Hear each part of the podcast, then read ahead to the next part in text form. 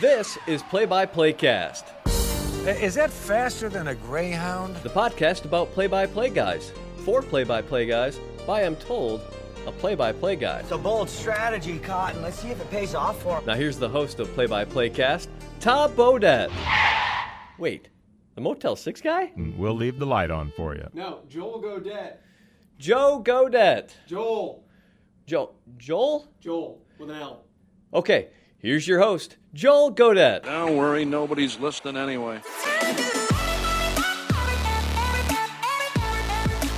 You know, when we recorded that open, uh, Sean Sullivan is the voice guy on that open. He's our associate athletic director for ticketing and marketing and a lot of those external things. Official title there, by the way. Uh, associate AD for ticketing, marketing, and all those external things. Uh, Sean and I voiced the open for this podcast in my office some, I don't know, 16 months ago, and it, it very organically happened that way. Like the jokes about the name were were in there, but it wasn't scripted like like so. Uh, just kind of happened that way, and the amount of comments that I still get just in like general passing from people, that's gonna stick with me for a while. Unintended consequences of trying to be funny. Trying is the key word there. Uh, I got an I, an email. I think it was an email this week, and like the it, it referenced might have been a text, but it referenced me as Joe with an L, Joel with an L, based off of the opening to the podcast. So that one's going to follow me around for a while. I, I, I believe we'll see we'll see how it continues to go. Anyway, my name is Joel Godet. Welcome into Play by Playcast, everybody. Thanks for clicking subscribe or download. Uh, this is, of course, the podcast about play by play guys for play by play guys, hosted by somebody that purports to be a play by play broadcaster. Our guest today is the voice of the UAB Blazers. David Crane will be with us here coming up in just a little bit. Ball State football took on UAB this past weekend. So David and I sat down this past Friday in the Scheumann Stadium press box and uh, knocked out an episode that you are about to listen to. Quick shout out before we dive into that, though. I was not able to go this year. I went a couple of years ago, and it was a blast. So I'm kind of bummed I wasn't able to make it. Uh, WAER, uh, Syracuse student radio station. We've talked about it many times on the pod. Uh, so my apologies to everybody who I've beaten over the head with it. Uh, but WAER had its Hall of Fame inductions this week, this past Wednesday night.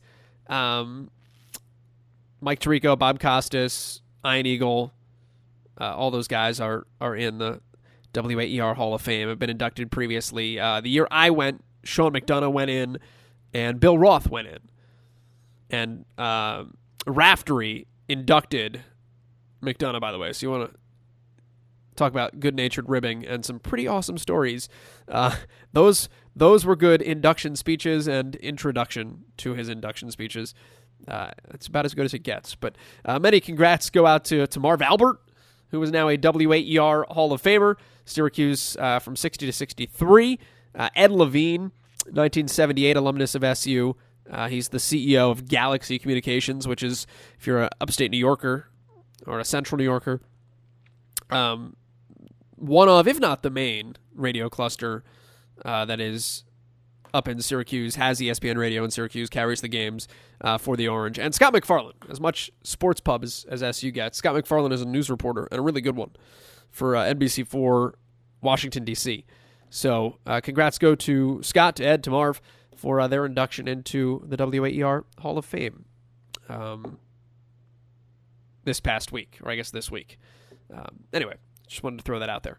Uh, David Crane is our guest here on uh, this week's episode of the pod. Episode, I don't know, 60, I think we're at 65, maybe 66. I've probably just got that wrong.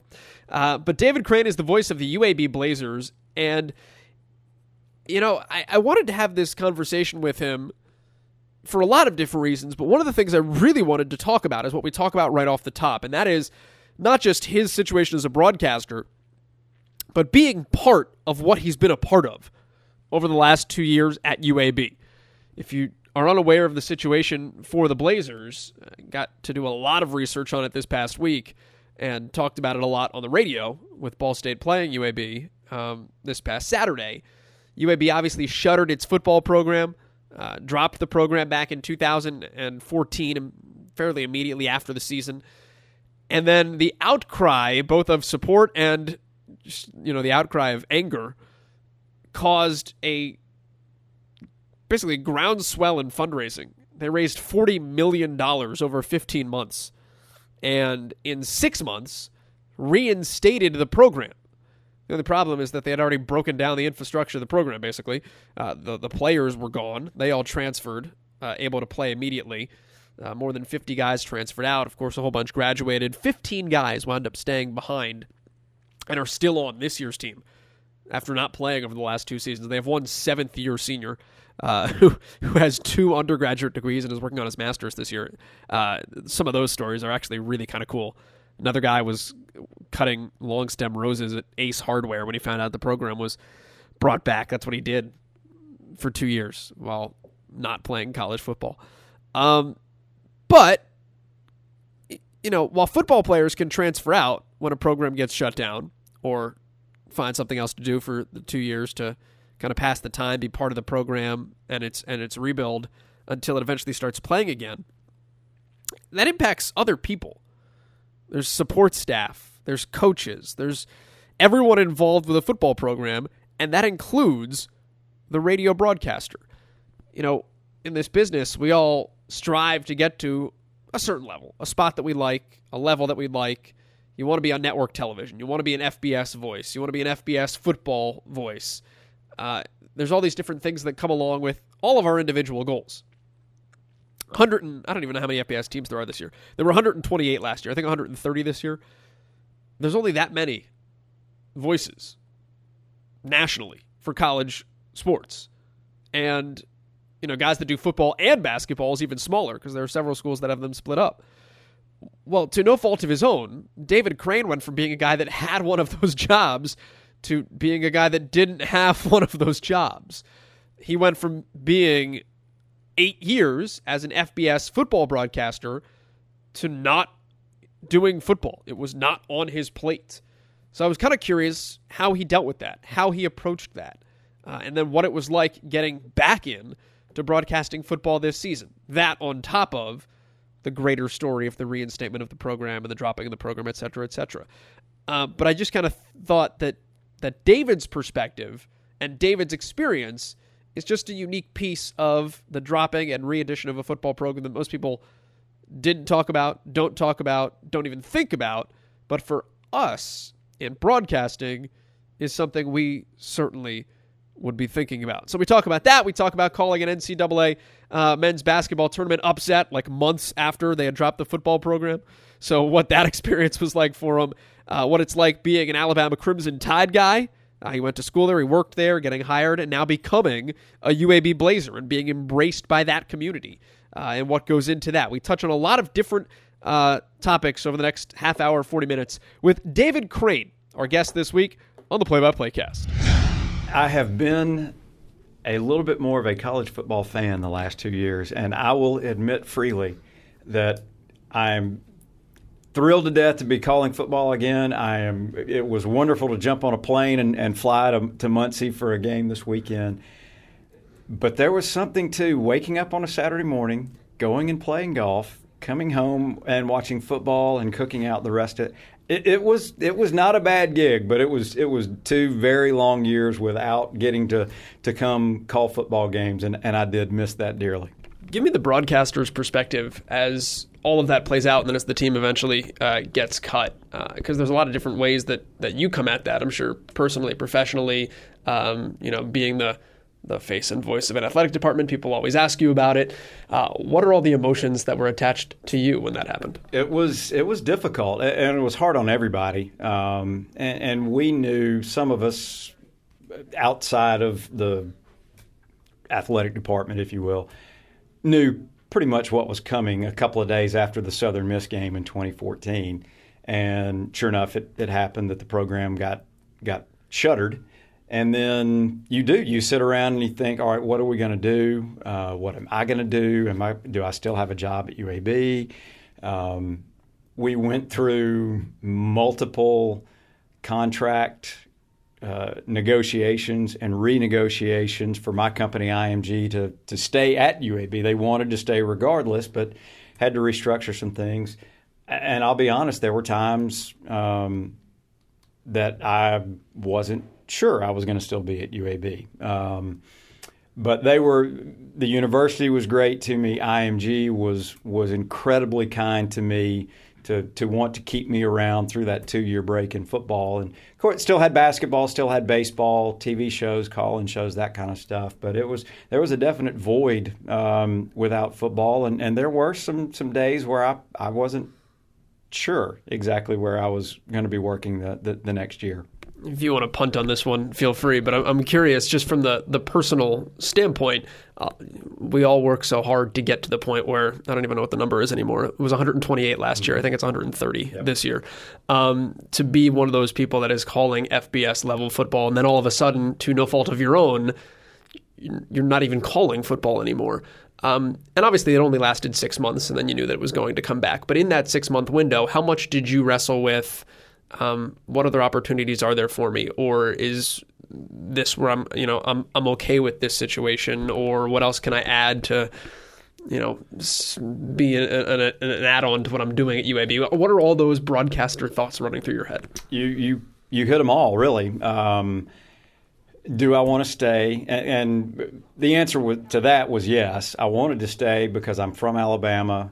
Um, I grew up about an hour north of Birmingham, so I have family there. I still had a ton of friends, obviously, in Birmingham, over in Tuscaloosa as well.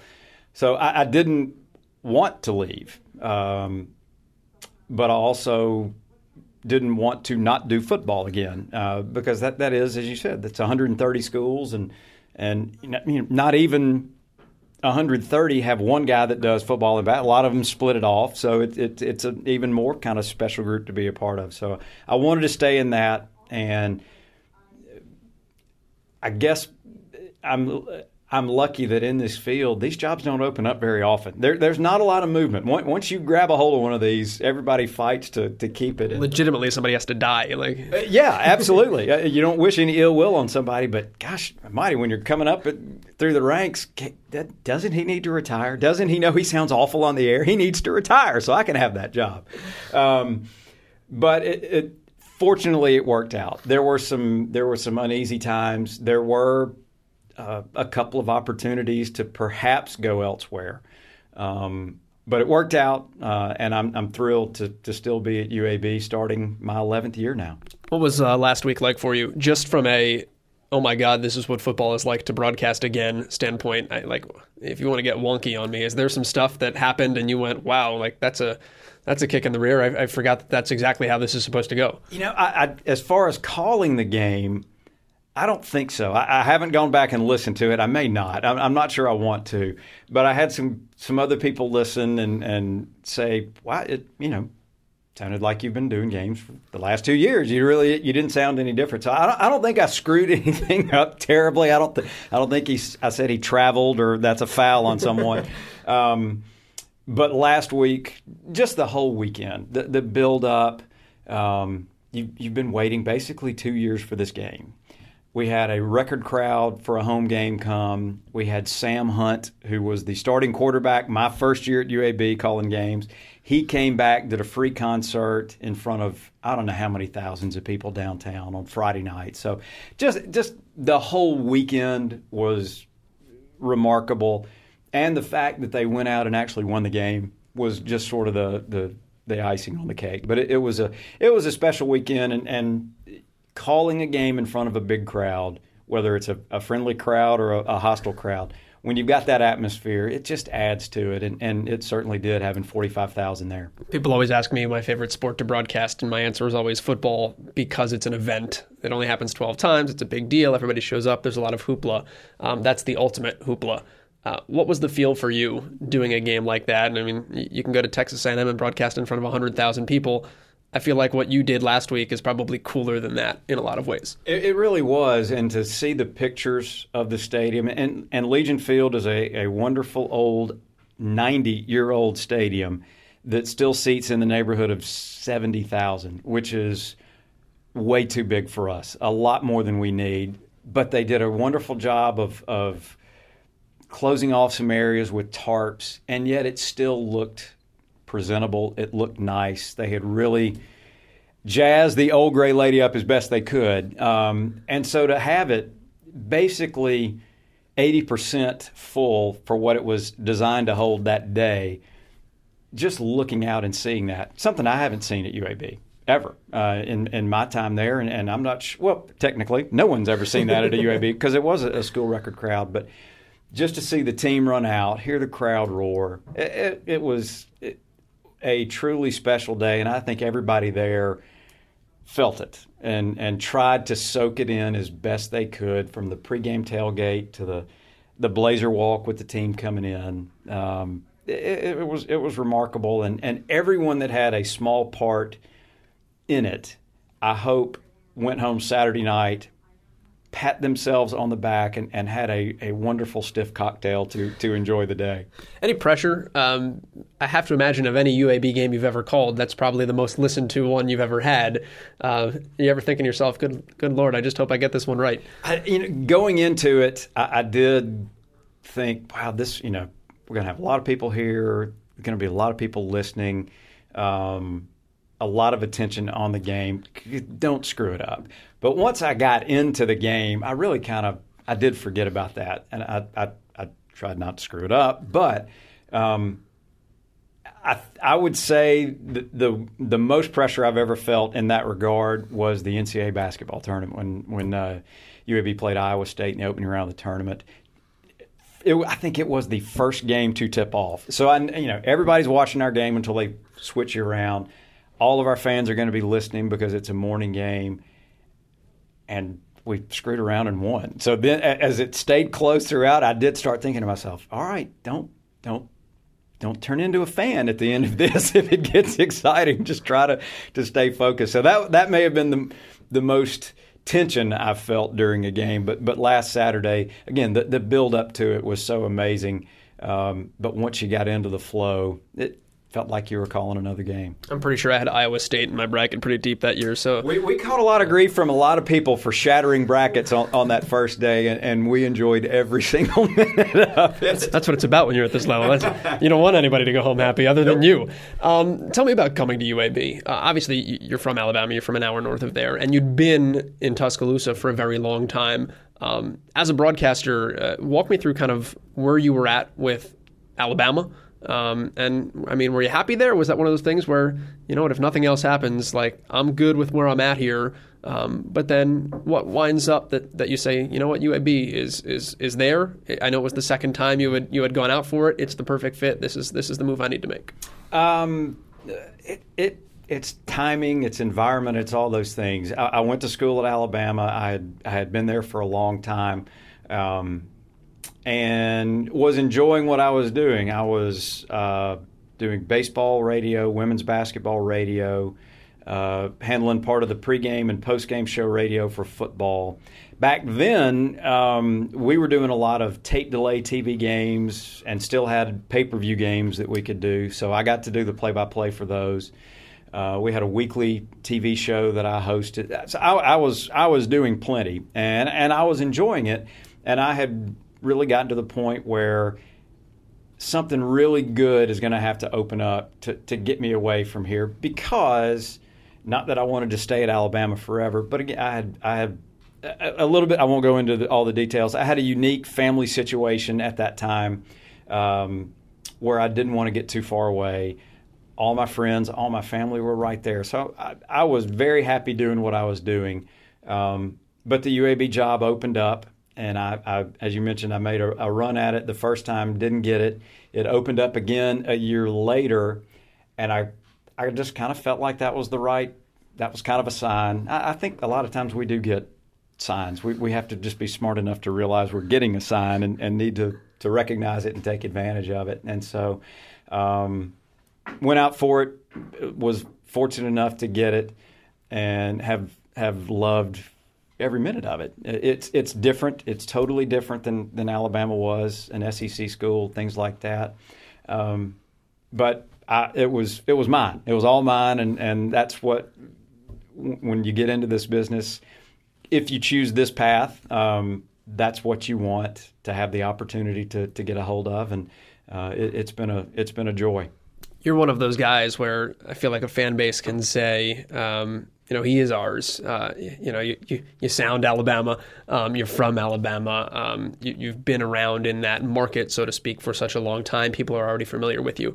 Um, what's there to say about that kind of a person in the role that you have? Um, obviously, you know, Corey Provus was there before you, is phenomenal at what he does. Um, comes in that doesn't necessarily have those ties. And I'm very much in that same boat. I, I I am not from Indiana. I'm an East Coast guy, and I, I came here to Ball State, um, replaced a guy who had been here his entire life. Um, and there's two kind of very different schools of where guys come from in this business. Uh, what's the the positives and the best parts about the, the the spot where you're coming from, where people immediately identify with you? Um, and it, and it's not that you kind of grow into that role; they just already know like this guy's one of our own. I think it helps. Um, coming from Alabama, and I won't go into all the the, the sordid, uh, sometimes bitter history between UAB and. I was going to say they might say this guy's not one of our own. Yeah, uh, and and I think there were. Uh, there were a lot of UAB fans that probably were not thrilled that they hired another Alabama guy, um, and I, under, I understood that perfectly. I, I do hope that after ten plus years, that that most of them uh, think of me as a UAB guy who happened to go to Alabama and work at Alabama for a while. Um, made a lot of good friends. Um, the, the, fans have all been really nice to me um, when you when you're out and about with them. I'm sure there's some that still don't like me, and just as soon I go back down the road to Tuscaloosa or something like that. But um, I, I think there was enough familiarity with with me. Not that I was a big name by any stretch in in, in Alabama, but I, I, think the UAB fans had probably heard me from time to time, um, and the fact that I've now been there more than ten years, I, I think they realize he wasn't. He's not coming here to to make a tape and, and go somewhere else and, and think he's much better than we are. Um, like I said, you know, these opportunities don't come along very often, and and if if college play by play is what you want to do, when you get the chance, you have to jump on it and, and take it and, and hold on for as long as you can. And, and I look forward to some young person down the line saying, Good Lord, he's awful. He needs to retire. Someone push him out the window so I can have that job. But um, I, I hopefully we'll be here for a long, long time. What do you love about college play by play? It's different. Uh, you know, there, there's a decidedly different feel than I came from a minor league baseball background. That's professional. Uh, they're playing for themselves, and there's not that collective unity and goal and excitement. Um, why do you like Saturdays and you know Wednesday nights and, and all that comes along with that? Well, and, and to be fair, I've I've never done a pro game, so I, I can't truly compare what it would be like um, if I was the the voice of, of the Tennessee Titans or, or whatever. Um, I do think for the the most part, in general, the college fans are just more passionate, and especially in the state of Alabama, about their football and and their athletics in general. And I just I just think it's less of a business. We all know it is a business, a big business. I just think it's less of that in, at the college level, and and I've always enjoyed that. I I I, I like pro sports, uh, but as I've gotten older, I watch far less NFL, NBA, and baseball than I used to. So um, I just I like the college game. I like the college atmosphere, um, and I, I think the environment surrounding the games is just it's just different. It is, and and different.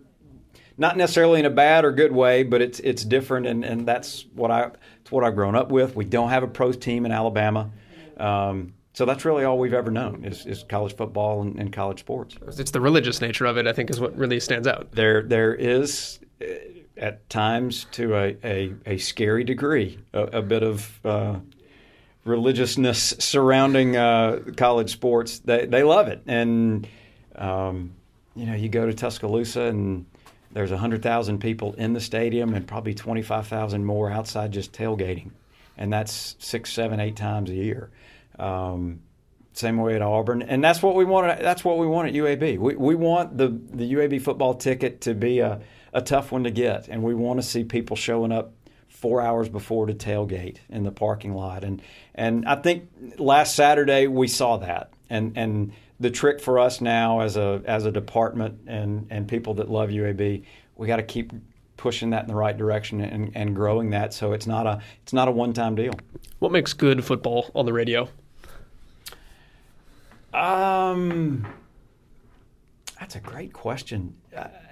I guess some people would say offense, a lot of scoring, um, which it helps. Everybody likes a good touchdown call or, or a, a, long run or a, a, deep pass, something like that. Um, but golly, you know, big defensive plays, sacks, fumbles, whatever. We had a, a pick six from a 340 pound defensive lineman last week that I thought was going to bring the house down. So I, think uh, the big plays, um, the big plays, and still, again, the the the youthful excitement that you see from college kids when they make a big play, um, and the band. You got the marching band in the stadium. You know, I guess the Redskins still have their band, but um, a pregame show and a halftime show with a marching band that that's that adds to it all, and um, I think it all sort of comes together to hopefully, and if and if you're a, a decent play-by-play guy, you can incorporate all of that um, and and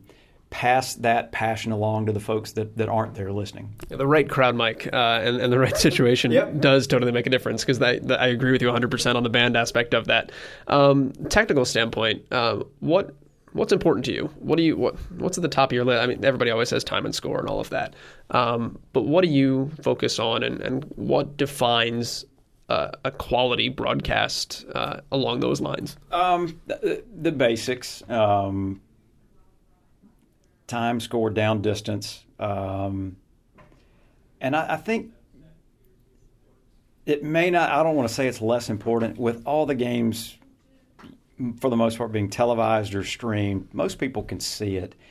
But I always, I've always felt when I listen to other announcers, you can you can tell a radio guy, and you can tell a guy who's more TV slanted that may be calling radio, and and that's part of it. I think that the down and distance time and score that that's all part of it because most again most times for TV it's up on the screen. You can see it. You don't have to worry about that as an announcer. But I, I think just the basics um, keep them keep everybody listening fully involved in the game. Um, and I think sometimes guys and I fall into it as well you try to do too much, you try to squeeze too much into a call, and you don't do it justice. Just keep it simple. Keep it keep it basic. Um, what direction are they going? Yard lines. I, I, I fight like crazy to make sure I get the, the 12 yard line and not the 17 yard line because they can trick you from time to time when you're up high. Um, where's the ball on the field? It, it, the more you can squeeze in without missing the important stuff, I think the better it, it sounds. But that that's it's a fine line try, to try to not do too much. Just call the game, get get the necessary information in, and then as the flow continue, and and I would say this: you're seeing these offenses now that go so fast it may make it easier for us uh, because you don't have time to get cute and try and, and describe too much because they're lining up snapping the ball again. So the the flow of the game, the style of the game, the style of the offenses, I think has a direct impact on on how we do our jobs. The funny part about that is I listened back to Ball State and Illinois last week, our opener, uh, and Ball State started huddling this year, which was new, and we the second the first drive of the second half was a touchdown drive for us. We finished it. I was like, I, I, thought that was good. I'll go back and listen to it. And there's just times where Rich, my analyst, stops talking, and I just there's just silence, and I didn't like. What I didn't know what to do out there. what are they doing? And we're the we're the same way. There was no formation to describe. Like no, we're there yet. Why why why are you doing this? Why why are you taking all this time? But and, and that's something that that all announcers have had to to get accustomed to with these these hurry up no huddle offenses and the, I, I I joked uh, with our analyst Steve Irvine, and I told him, "Look, you, you need to enjoy the pregame, and you need to get all your good stuff in in the pregame because once these games start, unless we find a team that huddles and and we get some time to talk, you're not going to have a whole lot of time to jump in. So the the the new offenses have probably hurt the analysts more than they they've hurt the the play by play guys. We're not upset about that on this side, though. Well, not. Um, tricks for identifying defense. One of the things I wanted to focus on last week was uh, I wanted to call out a little more D because I get I get bored with Riley's in the eye, or, you know Riley's in the gun, two receivers left. It's Hall in the slot, Lacanaria is left uh, to the boundary alone, and that's where your eyes immediately go. Uh, do you call out a lot of defense and sets and kind of maybe what a coverage looks like or who what corners on or I guess what other ways do you vary up to not get monotonous yeah. or, or repetitive in your pre-snap description. And that's it's tough again because of the offenses. You have to focus on the offense to begin with. And if they give you time to sprinkle in, is it a four-man front, three-man front? I think it's easier and and fans may be a little more accustomed to hearing the offensive formations. And it, it's a little easier to visualize three receivers right, one left, single setback or whatever you look at a defense, and a lot. Of, I mean, they're moving around a lot. It may be it could be a four man front. No, they drop one back, so it's a three four, is it a four two five? I think it's just easier formation wise to stick to the offense, and and certainly you throw in, you know, third and ten nickel situation. You know, you got five DBs, six DBs. I just think it's easier to focus on the offense and again, sort of sprinkle in the defense to break up the monotony. Now, they line up 11 across the front. Well, that's easy to, to notice. Even even I'm smart enough to pick up. Wait a minute, that that looks different defensively. Um, but again, you have to sprinkle it in because all eyes are on the ball, and and I, I'm always impressed by the the analysts, mine and, and everybody else's, because I'm watching the ball. Where is the ball? And I'm if the ball's in the air, I'm watching the ball in the air.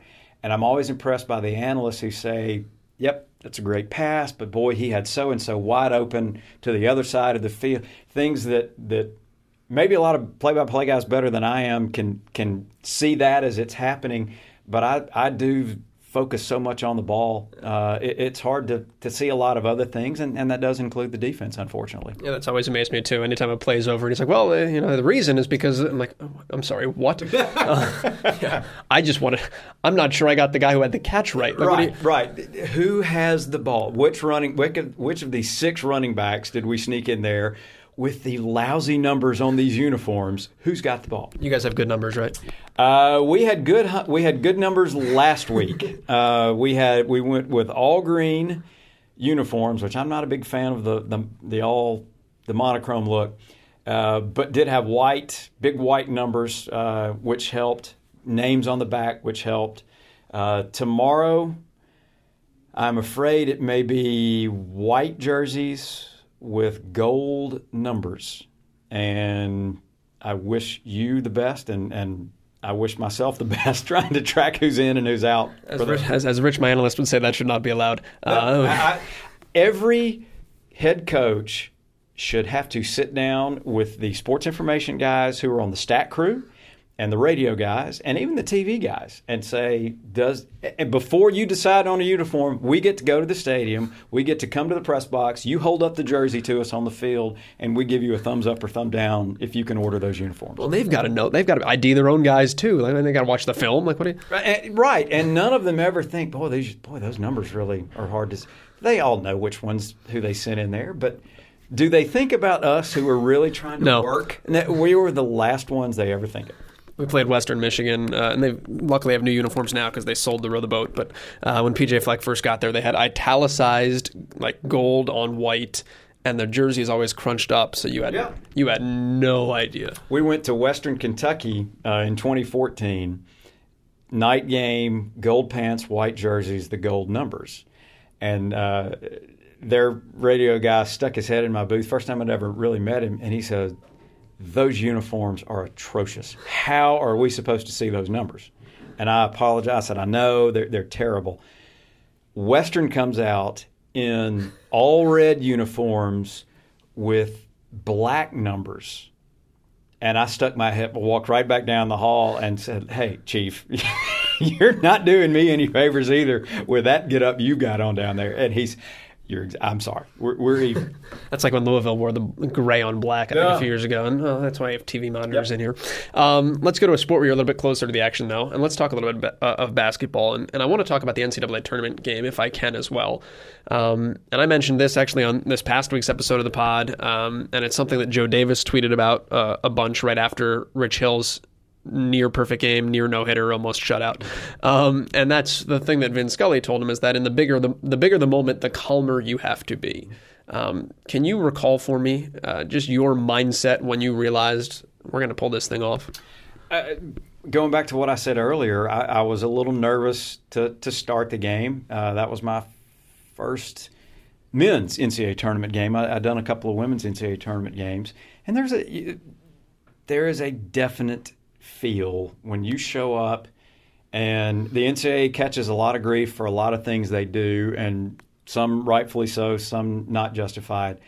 The NCAA basketball tournament is one of the greatest spectacles in sports, and just to be a part of it is is amazing. Like Uh, Nantz is two seats down. It's a, Right, and and and and my my bitterness for announcers really only rears its head around that time because Jim Nantz calls the Final Four and then hops on the plane to Augusta, and that's just not fair. That that's not right for one guy to get to have a week quite like that. But um, you're in Louisville, a basketball town. You're in this great building, um, and you you play a team that everybody thinks is maybe a Final Four team.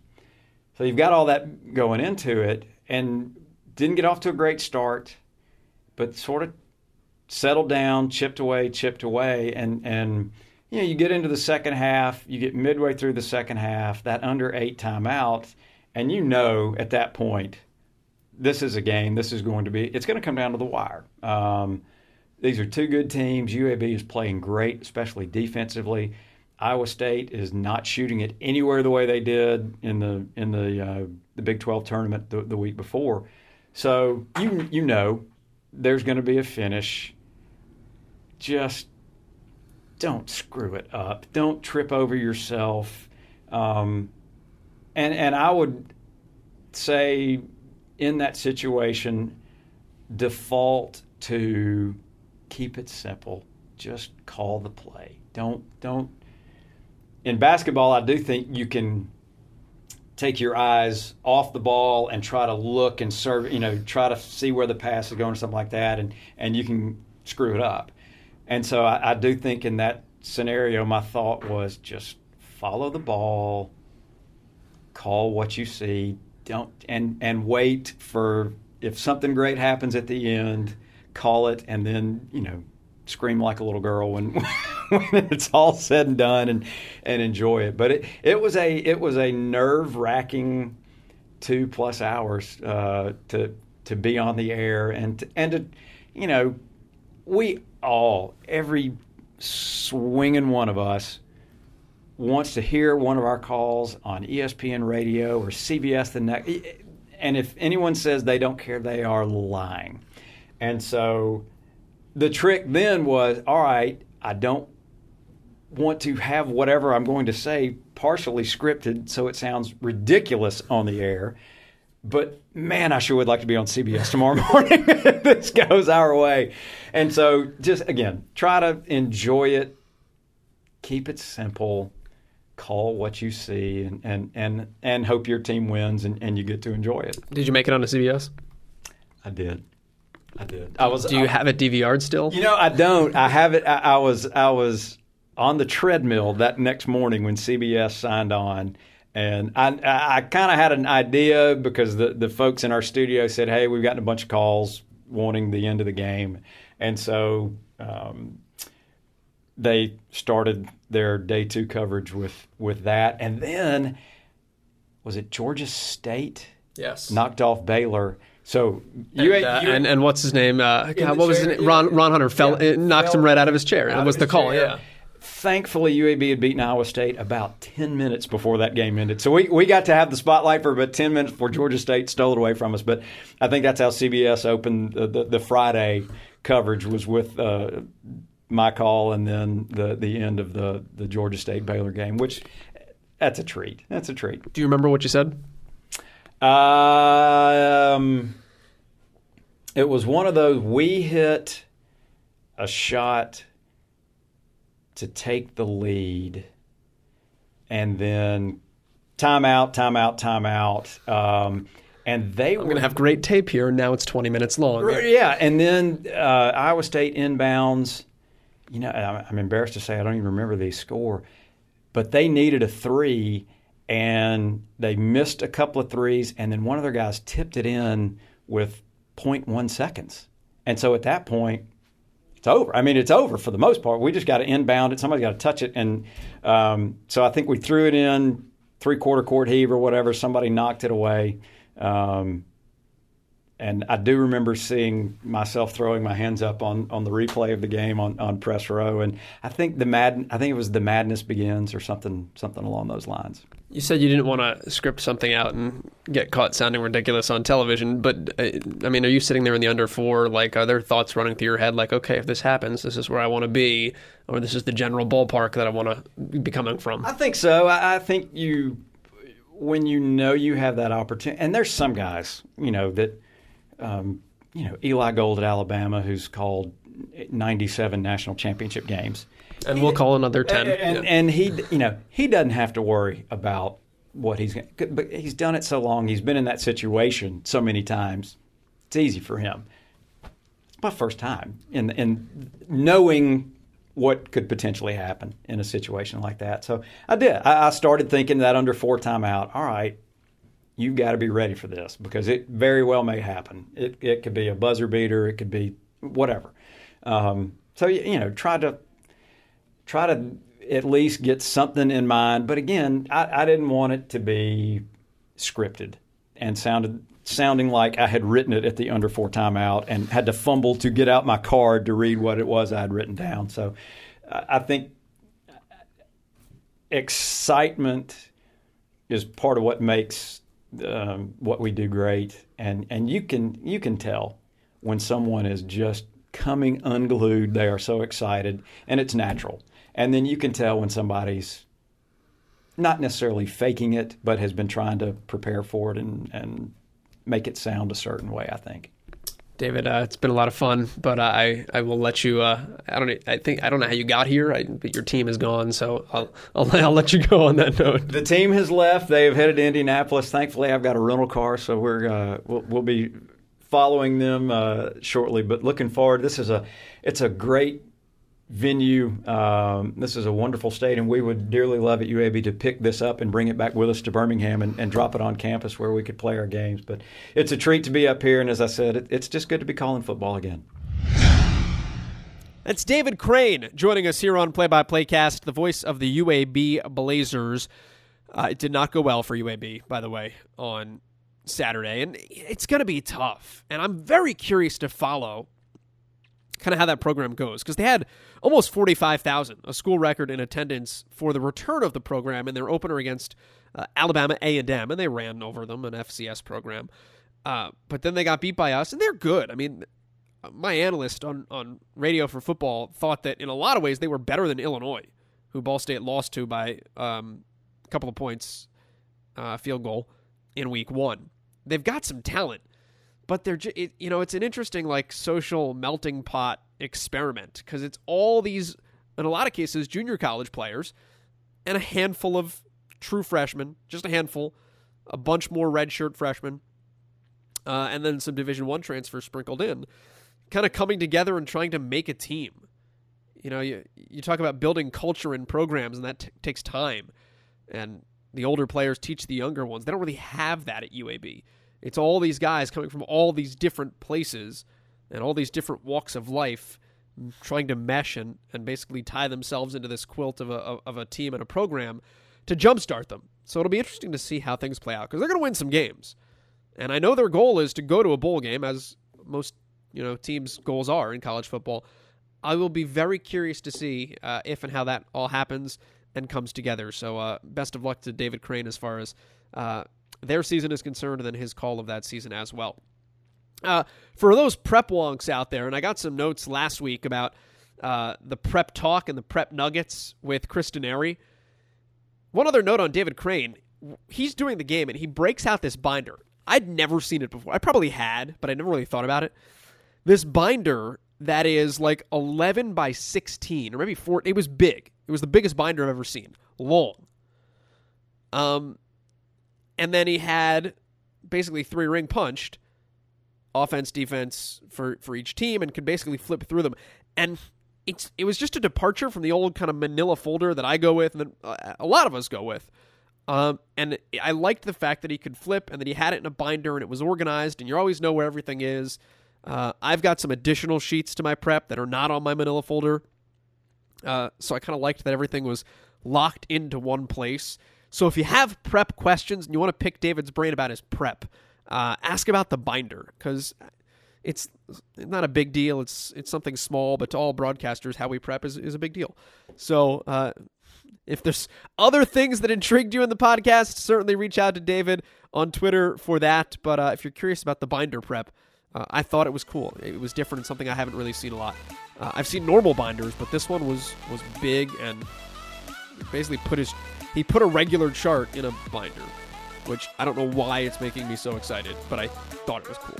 So I'll, I'll end it on that note with uh, with David Crane.